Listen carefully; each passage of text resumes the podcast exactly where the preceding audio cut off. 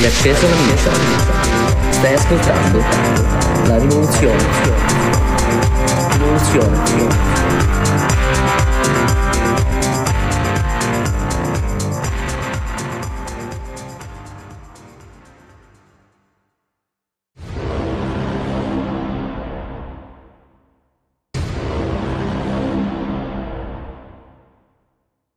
E siamo tornati.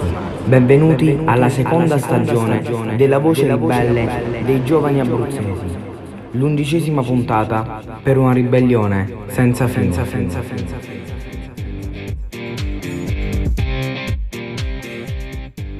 Torna a tuonare il nostro stile esplosivo dalle casse dei vostri cellulari, l'unica alternativa libera e ribelle a questo stato di terrore, alle paure, alle restrizioni che vorrebbero impedirci di vivere, pensare e respirare in libertà. Sappiamo bene che questo non è e non sarà di certo il miglior podcast che ascolterete, semplicemente non ci interessa.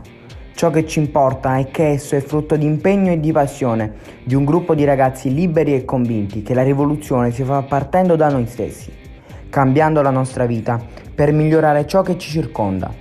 Senza dubbio però, questo podcast è molto meglio delle dirette in ritardo del dittator Conte, dei TG del terrore e delle notizie ansia che si trovano online e sui giornali. Durante l'estate i ragazzi sono stati massacrati dall'opinione pubblica per il semplice fatto di aver vissuto una vita normale, in compagnia degli amici, fra mare e serate, così come le coppie o le famiglie italiane che hanno deciso di viaggiare e farsi una vacanza. Ci sentiamo dire che la responsabilità di questa seconda ondata è anche nostra. Ma cosa ha fatto il governo in 5 mesi di tranquillità?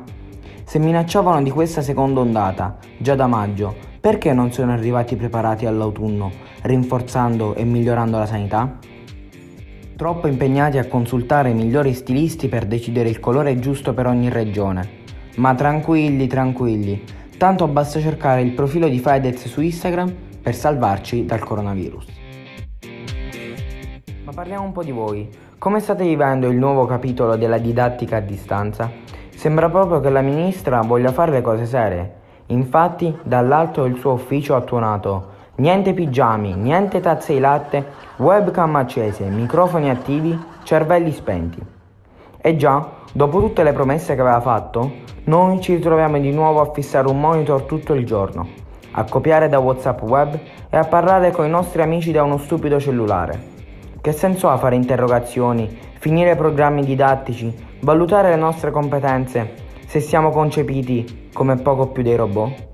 Siamo davvero un pezzo della società così sacrificabile? Secondo noi ragazzi TNT, studenti e dinamite, è sacrificabile questo Parlamento, insieme ai suoi bonus monopattino che possono mettersi nel culo.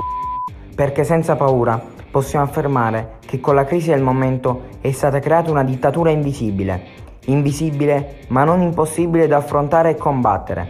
Con coraggio troveremo sempre nuove strade per non arrenderci al mondo che ci circonda. Noi abbiamo iniziato, ora aspettiamo te. Il vostro speaker di fiducia vi saluta. Per questa puntata è tutto. Io sono Tritolo e tu hai ascoltato La Niccia, il podcast ribelle da me.